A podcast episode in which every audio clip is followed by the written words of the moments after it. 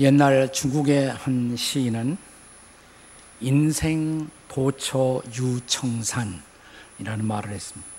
인생은 도처에 푸른 산이 있다는 말이죠. 인생이 내 마음대로 내 뜻대로 되어갈 때 이런 말이 실감이 날 수가 있습니다. 인생은 도처의 푸른 산, 푸른 꿈, 그리고 푸른 미래가 우리를 기다리고 있는 것처럼 보여집니다. 그러나 갑자기 의도하지 않은 질병과 사고가 닥칠 때, 시험이 닥칠 때, 우리는 이 말을 바꾸어 인생, 도처, 유, 저주라고 말하고 싶어집니다. 이스라엘 백성들의 광야 생활이 바로 그랬습니다. 처음 애굽을 떠날 때, 그들이 자유와 해방을 얻었을 때, 그리고 그들을 추격하던 바로의 군대를 따돌리고 홍해가 갈라지는 기적을 경험했을 때, 그리고 마침내 약속의 땅을 향해 광야로 나왔을 때, 그들은 놀라운 하나님의 기적, 하나님의 은혜를 경험하면서 약속의 땅에 대한 푸른 꿈에 들떠 광야로 나아갔던 것입니다. 그때까지만 해도 인생 도처 유청산이었습니다. 하지만 광야로 나와 머지않아 시험과 전염병, 배신과 반역, 허기와 굶주림과 전쟁이 그들을 기다리고 있었을 때 그들은 말을 바꾸어야만 했었습니다. 인생, 도처, 유 저주라고 말하고 싶어 했을 것입니다. 그러나 그럼에도 불구하고 여전하신 하나님의 은혜로 드디어 가나안 땅이 건너편에 바라다 보이는 요단 건너편, 여리고 맞은편 모압 땅까지 그들은 도달하기에 이르렀습니다. 거기에서 모압왕 발락이라는 존재를 만나게 됩니다. 민수기는 이스라엘 백성이 모압 왕 발락을 만난 사건을 이 민수기 22장부터 시작해서 23장, 24장 무려 3장에 걸쳐서 기록합니다. 이 석장에 발락과 발람 그리고 나귀가 등장하면서 메시지를 던집니다. 모압 왕이었던 발락은 당대의 유명한 선지자였고 또 달리 말하면 복술가였습니다. 였던 발락이라는 사람을 발락이 발람을 초대합니다. 발람이 복술가예요. 또 일명 선지자였습니다. 근데 발락은 발람을 불러서 이스라엘 민족을 그가 그의 복술로 저주하도록 종용한 것입니다. 이제 본문의 6절 말씀을 함께 같이 보도록 하겠습니다. 시작. 우리보다 강하니 청하건대 와서 나를 위하여 이 백성을 저주하라. 내가 혹 그들을 쳐서 이겨 이 땅에서 몰아내리라. 그대가 복을 비는 자는 복을 받고 저주하는 자는 저주를 받을 줄을 내가 알미니라. 하지만 결과적으로 말씀을 드리면 자, 이 발람이라는 사람이 발락 왕의 뜻대로 하지 아니하고 하나님의 간섭하심을 통해서 오히려 저주하는 대신에 이스라엘 백성들을 축복합니다. 저주가 축복으로 바뀐 것입니다. 이것은 비단 이스라엘 백성들의 광야 여정의 한 사건일 뿐만 아니라 하나님의 백성들의 역사에서 지속적으로 경험되어 온 사건이고 지금도 경험되고 있는 사건이라고 말할 수가 있습니다. 그렇다면 오늘도 우리들이 걸어가는 인생의 광야에서 우리를 직면하고 우리에게 다가오는 사탄의 저주, 마귀의 저주를 어떻게 우리는 하나님의 축복으로 바꾸며 살아갈 수가 있을까요? 그 레슨을 우리 민숙이 22장 본문뿐만 아니라 23장, 24장까지 커버하면서 그 교훈을 살펴보고자 합니다. 저주를 축복으로 바꾸는 삶의 레슨은 무엇이겠습니까? 그 첫째는 발락을 경계하라입니다. 발락을 경계하라. 다 같이 발락을 경계합시다. 자, 오늘 본문 22장, 민수기 22장 1절은 이렇게 시작됩니다. 같이 읽습니다. 이스라엘 자손이 또 길을 떠나 모압 평지에 진을 쳤으니 요단 건너편 곧 여리고 맞은 편이더라. 이제 이스라엘 백성은 약속의 땅이 저 건너편 보이는 요단강 동편 지점까지 도달한 것입니다. 이제 거의 다 왔다고 할 수가 있습니다. 그런데 이 지점에서 뜻밖의 시험에 다시 직면한 것입니다. 우리가 22장 본문인데 그 전은 21장이죠. 여러분이 21장 마지막 대목을 보면 이스라엘 백성이 자 아모리 왕 시혼 그리고 바사왕 옥과 싸워 대승을 거두는 장면이 기록되고 있습니다. 지금의 요단 국가는 하나이지만 몇 개의 부족 국가로 당시에 나눠져 있었어요. 네. 바산, 아모리, 모압, 그리고 에돔 이렇게 나눠져 있었던 것입니다. 근데 아모리의 왕이었던 시온, 저 북쪽의 바산왕 옥과 싸워서 이스라엘 백성은 대승을 거둡니다. 얼마나 그들이 이스라엘 백성들이 그들의 마음속에 프라이드한 자기 백성에 대한 긍지를 가졌겠어요. 그리고 이제 눈앞에 약속의 땅이 보이고 이제는 다 됐다고 생각했을 것입니다. 그런데 뜻밖의 시험을 직면하게 됩니다. 이것은 지금까지 경험했던 시험과 다른 종류의 시험, 그러니까 바깥으로부터 공격해 들어오는 그런 시험이 아니고 안으로부터 그들을 충동이는 일종의 미혹의 시험이라고 할 수가 있습니다.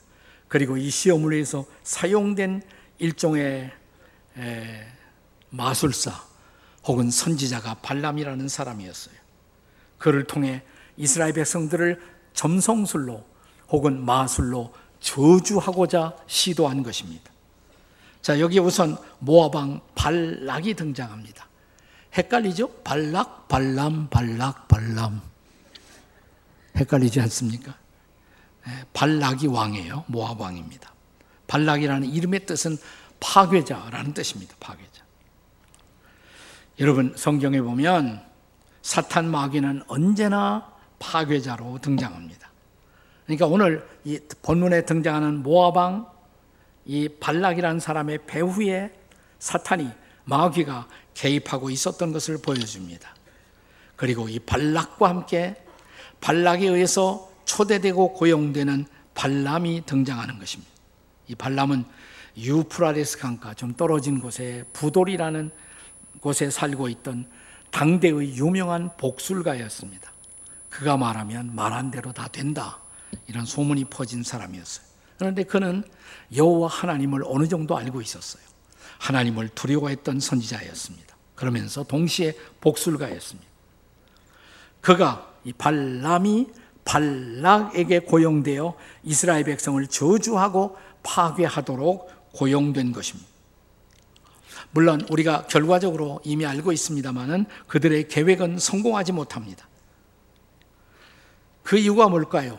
여러분, 저주하는 자 사탄은 결코 축복하는 자 하나님을 이길 수가 없다고 우리는 믿습니다.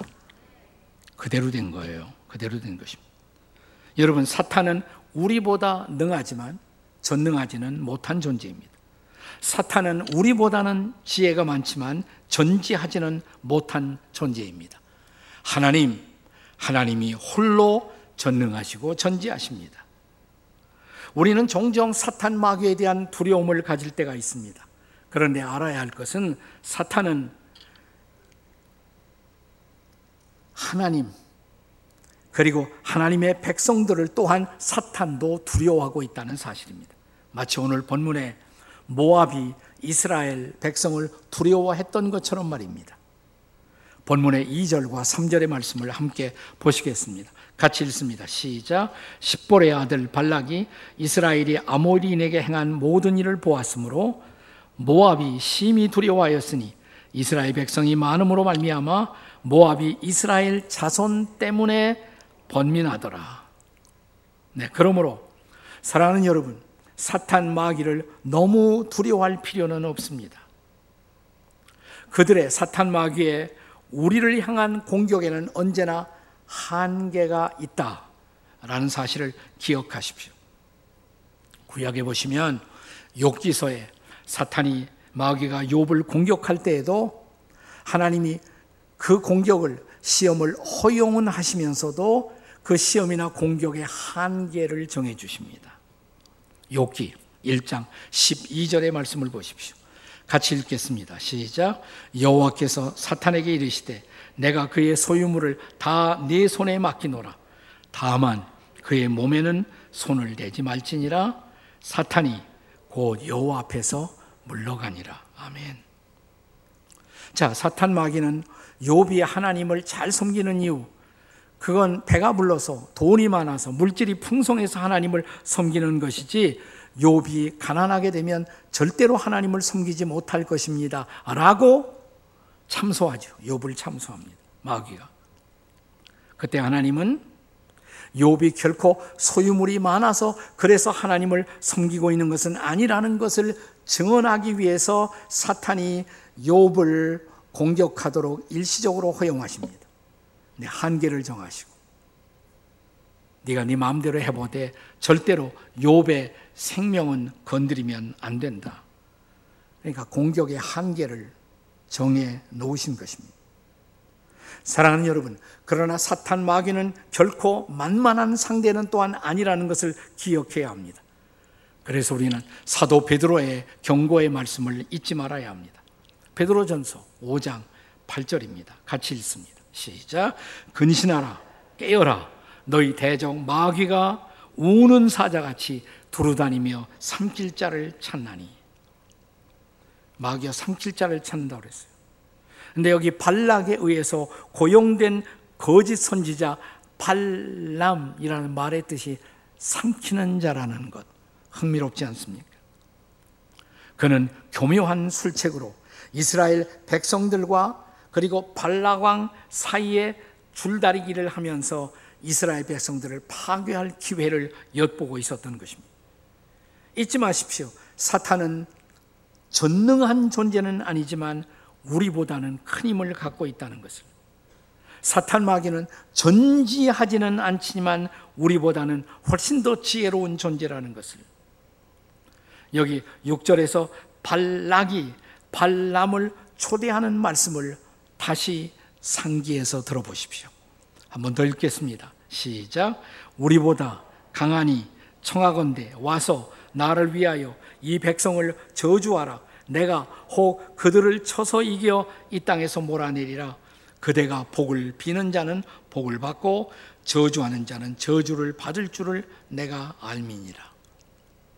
따라서 이런 반락을 우리는 경계할 줄 알아야 합니다. 지금 우리에게 반락을 경계한다는 것이 무슨 의미가 있어요? 시대마다 마귀는 자신의 도구로 다른 존재들을 사용합니다.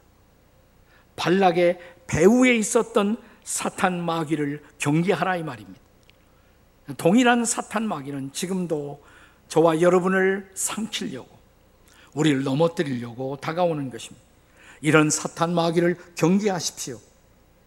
사탄 마귀가 여러분을, 저를, 우리를 저주하지 못하도록 깨어 경성할 수 있기를 주의 이름으로 축복합니다. 이제 우리가 이 저주를, 사탄의 저주를 축복으로 바꾸기 위해서 필요한 것.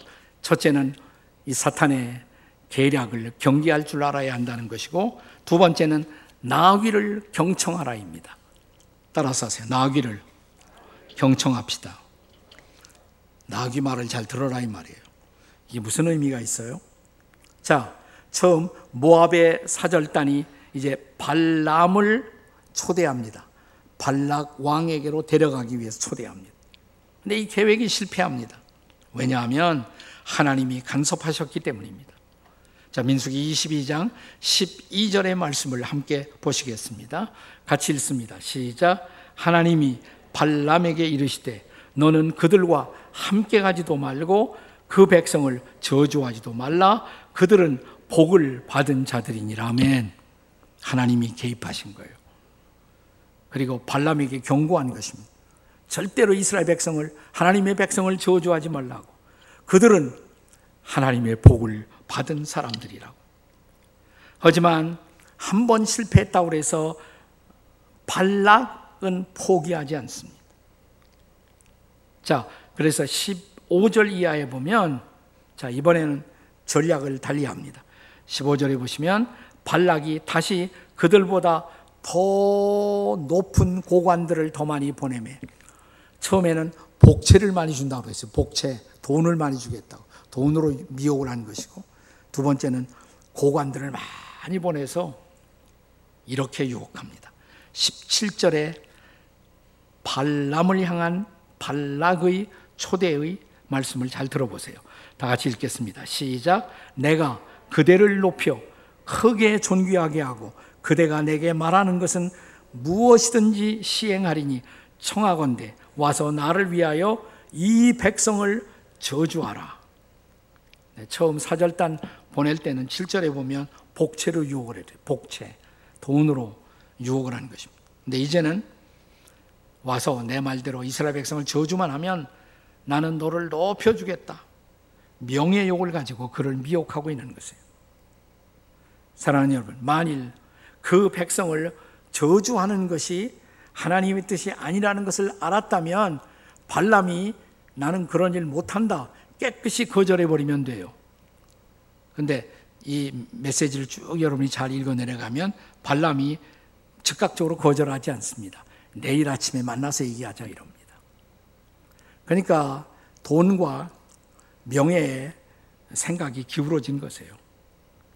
그러니까 발람 안에는 항상 이런 유혹을 향한 마음이 그를 지배하고 있었던 것입니다.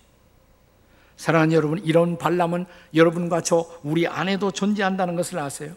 우리 안에 이 세상을 향하는 육신적 자아의 실체가 우리 안에도 존재한다는 것입니다.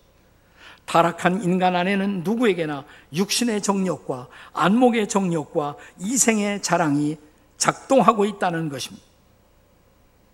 그런데 결정적으로 발람이 그렇게 끌려가는 것, 그래서 이스라엘 백성들을 저주하는 것을 결정적으로 막는 일에 사용된 존재가 누구냐? 나귀예요. 그게 나귀였던 것입니다. 자, 민수기 22장 21절부터 35절까지를 보면 이제 이 나귀가 등장합니다. 자, 이 나귀는 발람을 태우고 가는 거예요. 발람을 태우고 이제 발락에게로 가야 합니다. 하나님은 발람을 태우고 가던 나귀를 통해서 경고의 메시지를 발람에게 제공하는 것입니다. 자, 나귀가 가다 보니까 나귀 앞에 여호와의 사자가 칼을 가지고 등장합니다. 여호와의 사자가. 깜짝 놀라갖고 나귀가 길을 가다가 이 칼을 들고 있는 하나님의 사자를 보고 길에서 옆으로 밭으로 들어가요.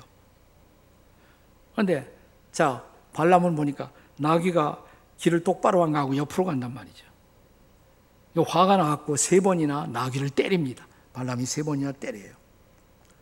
어, 재밌어요. 이런 것 좀 읽어보세요. 태어나서 교회 나와서 처음 이 발람과 나귀 얘기 듣는 사람도 아마 있을 거예요. 네.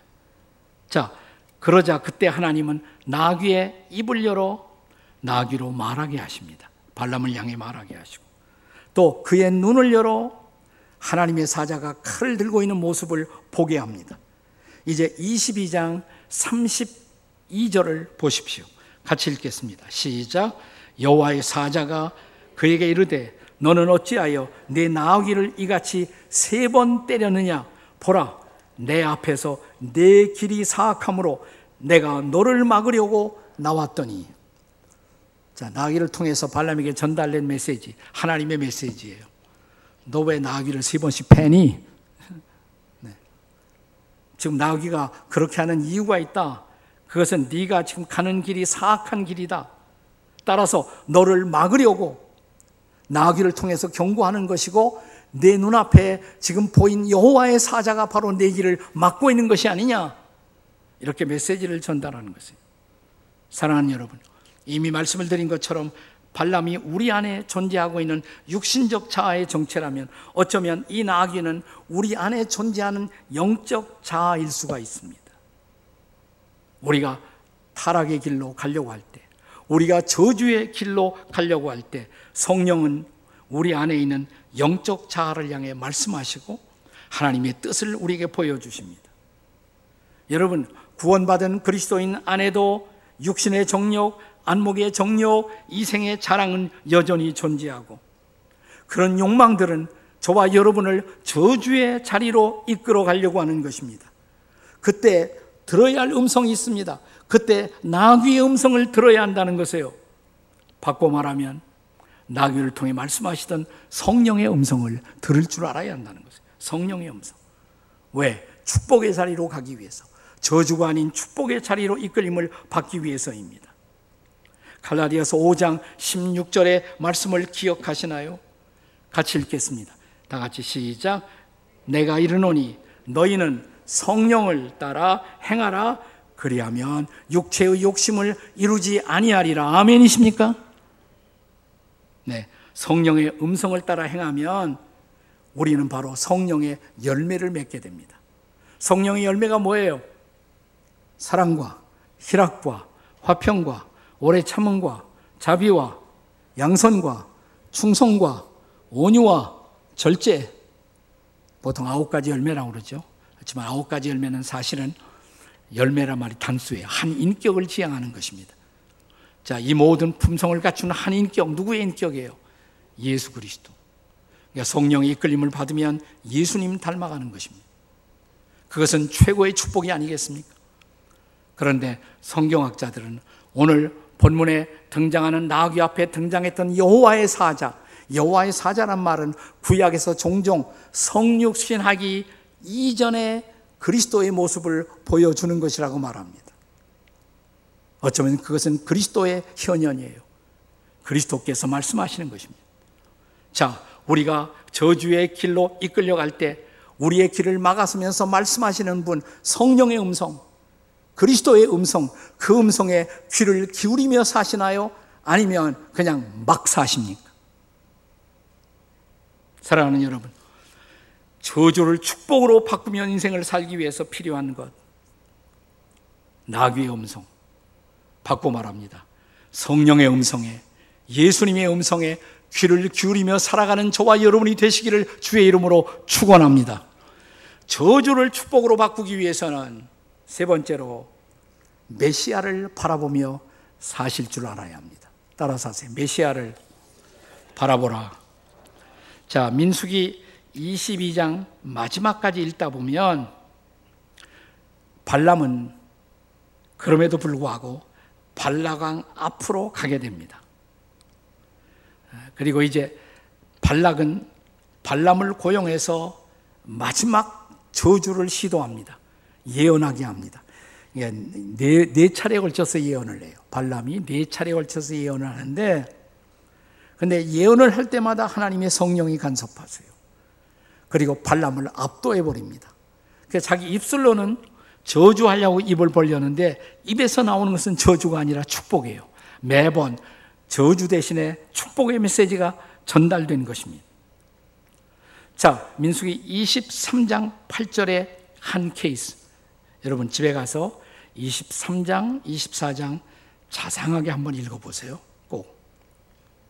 읽어보시겠습니까? 그냥 설교 듣고 끝내지 마시고 이런 장면을 한번 잘 묵상해 보세요. 네 차례 예언이 있다고 그랬어요. 그 중에 한 예언이에요.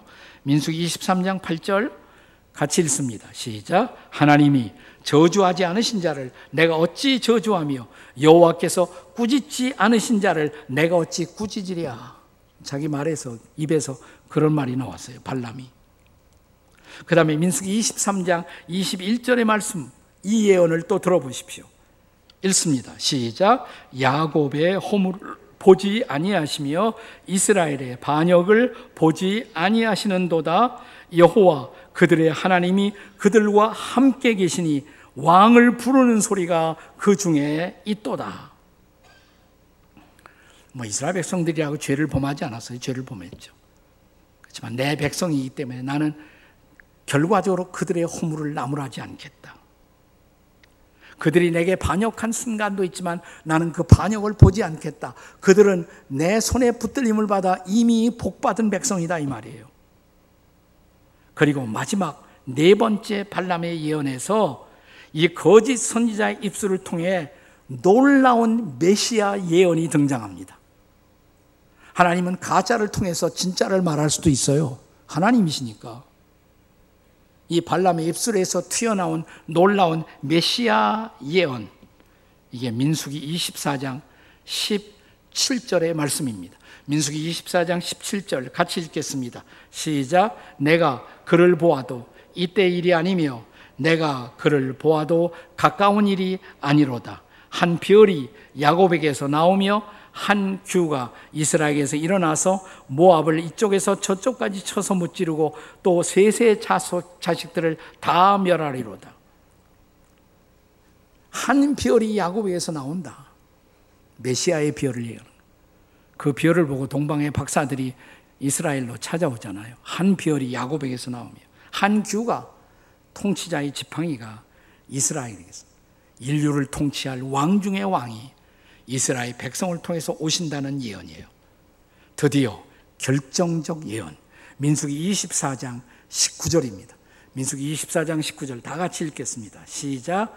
주권자가 야곱에게서 나서 남은 자들을 그 성읍에서 멸절을 하리로다.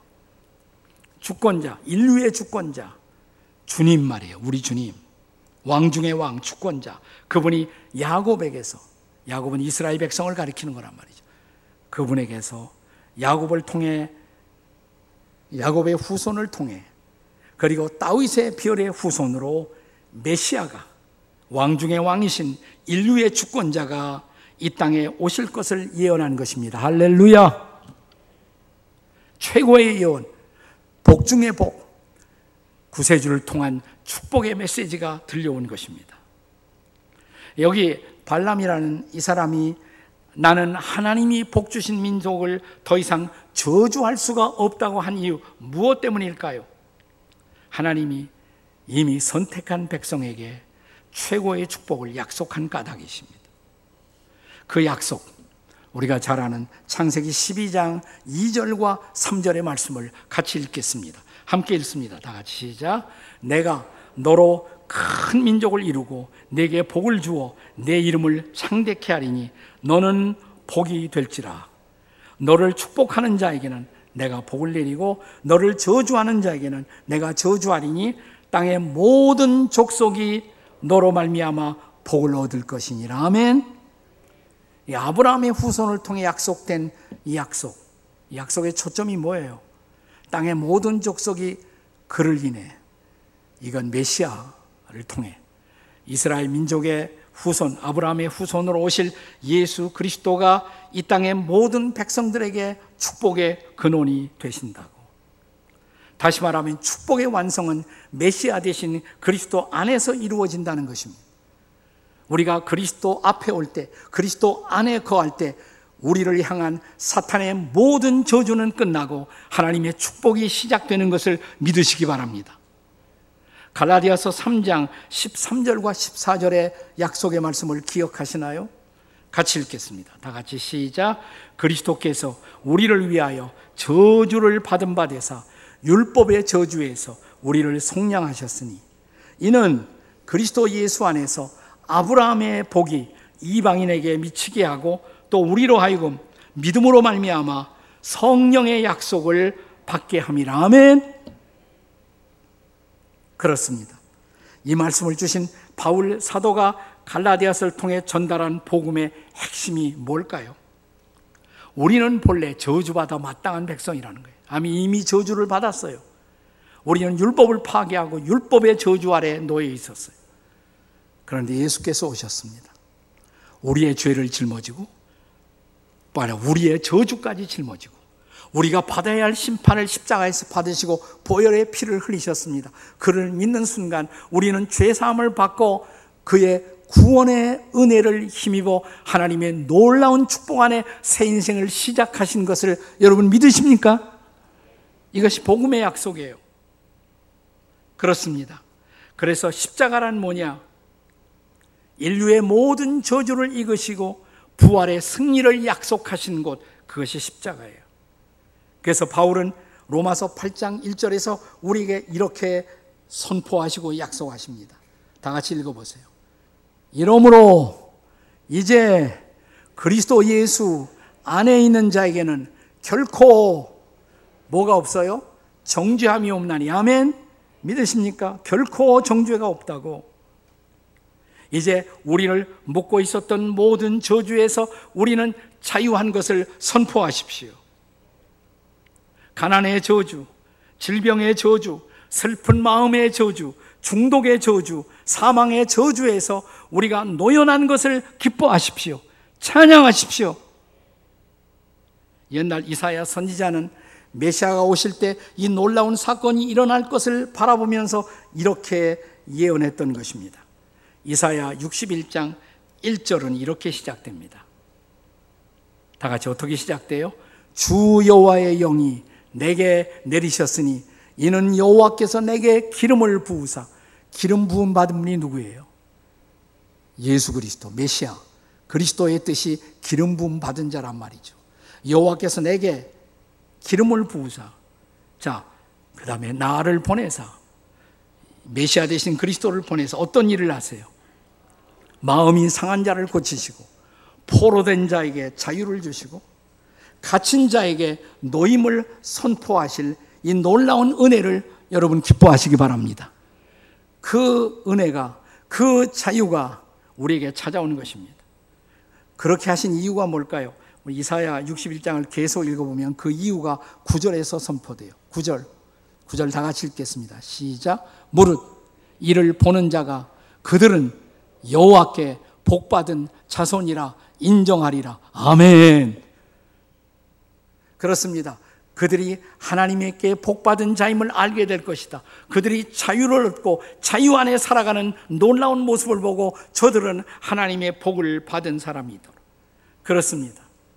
우리가 그리스도 앞에 나오는 순간, 그리고 그리스도 안에 우리의 삶의 뿌리를 내리고 예수 그리스도를 단순히 구주로 믿을 뿐 아니라 인생의 주인으로 삼고 그분에게 모든 것을 맡겼을 때 우리에게 찾아오는 놀라운 자유, 이 놀라운 은혜, 놀라운 승리, 이제 저주는 떠나갔고 축복이 온 것을 여러분 믿으시기 바랍니다. 이제는 더 이상 우리는 저주의 사람이 아니에요. 축복의 사람이 된 것을 믿으시기 바랍니다.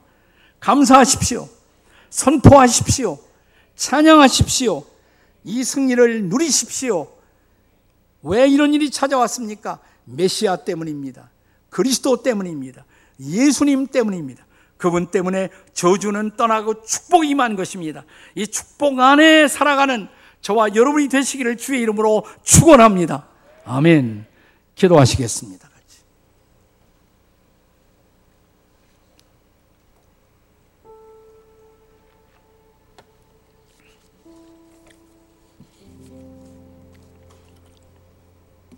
여전히 내가 교회 다니고 크리스천이고 하나님의 백성이긴 하지만 마음이 답답하고 힘드신 분들 계시잖아요.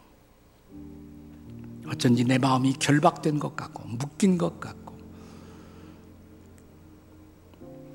여러분의 오른손을 조용히 가슴에 얹고 한번 기도해 보세요. 그리고 내 안에 혹시 이것이 내 안에 있는 어떤 욕심 때문에 나를 묶고 있는 저주의 사슬이 생긴 것은 아닌지, 미움의 사슬, 슬픔의 사슬, 부자유의 사슬, 시기의 사슬, 중독의 사슬, 조용히 가슴에 손을 얹고 내 모든 나를 결박하고 있는 이 사슬들은 저주의 매듭은 온전히 풀어질지어다. 나사렛 예수의 이름으로 모든 저주는 떠나갈지어다. 슬픔도 떠나갈지어다. 고통도 떠나갈지어다. 아픔도 떠나갈지어다. 하나님 저에게 자유를 주십시오. 하나님 자유를 선포합니다. 은혜를 선포합니다. 저에게 은혜를 주시옵소서. 주여 부르짖고 통성으로 함께 기도하시겠습니다. 주여 우리가 기도합니다. 이 시간 주님 앞에 나와 우리의 마음을 내려놓고 하나님의 은혜를 하나님의 사랑을 하나님의 능력을 구합니다. 주님 이 시간 우리를 자유케 해 주시옵소서. 능력으로 역사해 주시옵소서. 주의 거룩한 손길로 우리를 붙들어 주시옵소서. 인도해 주시옵소서. 감사합니다, 주님. 우리를 축복의 사람으로 선택하시고 부르시고 하나님의 자녀를 삼아주신 그 은혜 무엇으로 보답할 수가 있겠습니까? 아, 때로 우리 안에 있는 욕심 때문에 스스로 저주에 묶이는 어리석은 인생들은 아닌지 모르겠습니다. 우리의 욕심, 우리 안에 있는 욕망들을 주 앞에 자백하고 그 욕심을 떠나 십자가를 통해 선포하신 그 용서, 그 은혜, 그 자유 다시 누리게 도와 주시옵소서. 이제 축복을 선포하며 사는 자가 되게 해 주시옵소서. 축복으로 이웃들을 축복하는 자가 되게 해 주시옵소서. 부질없이 이웃들을 미워하고 저주하는 사슬에 묶이지 않게 하시고 내게 찾아온 축복을 이웃들을 향한 축복으로 선포하며 살아가는 축복의 사람으로 살아가게 도와 주시옵소서. 우리 주 예수 그리스도의 존귀하신 이름으로 기도하옵나이다. 아멘.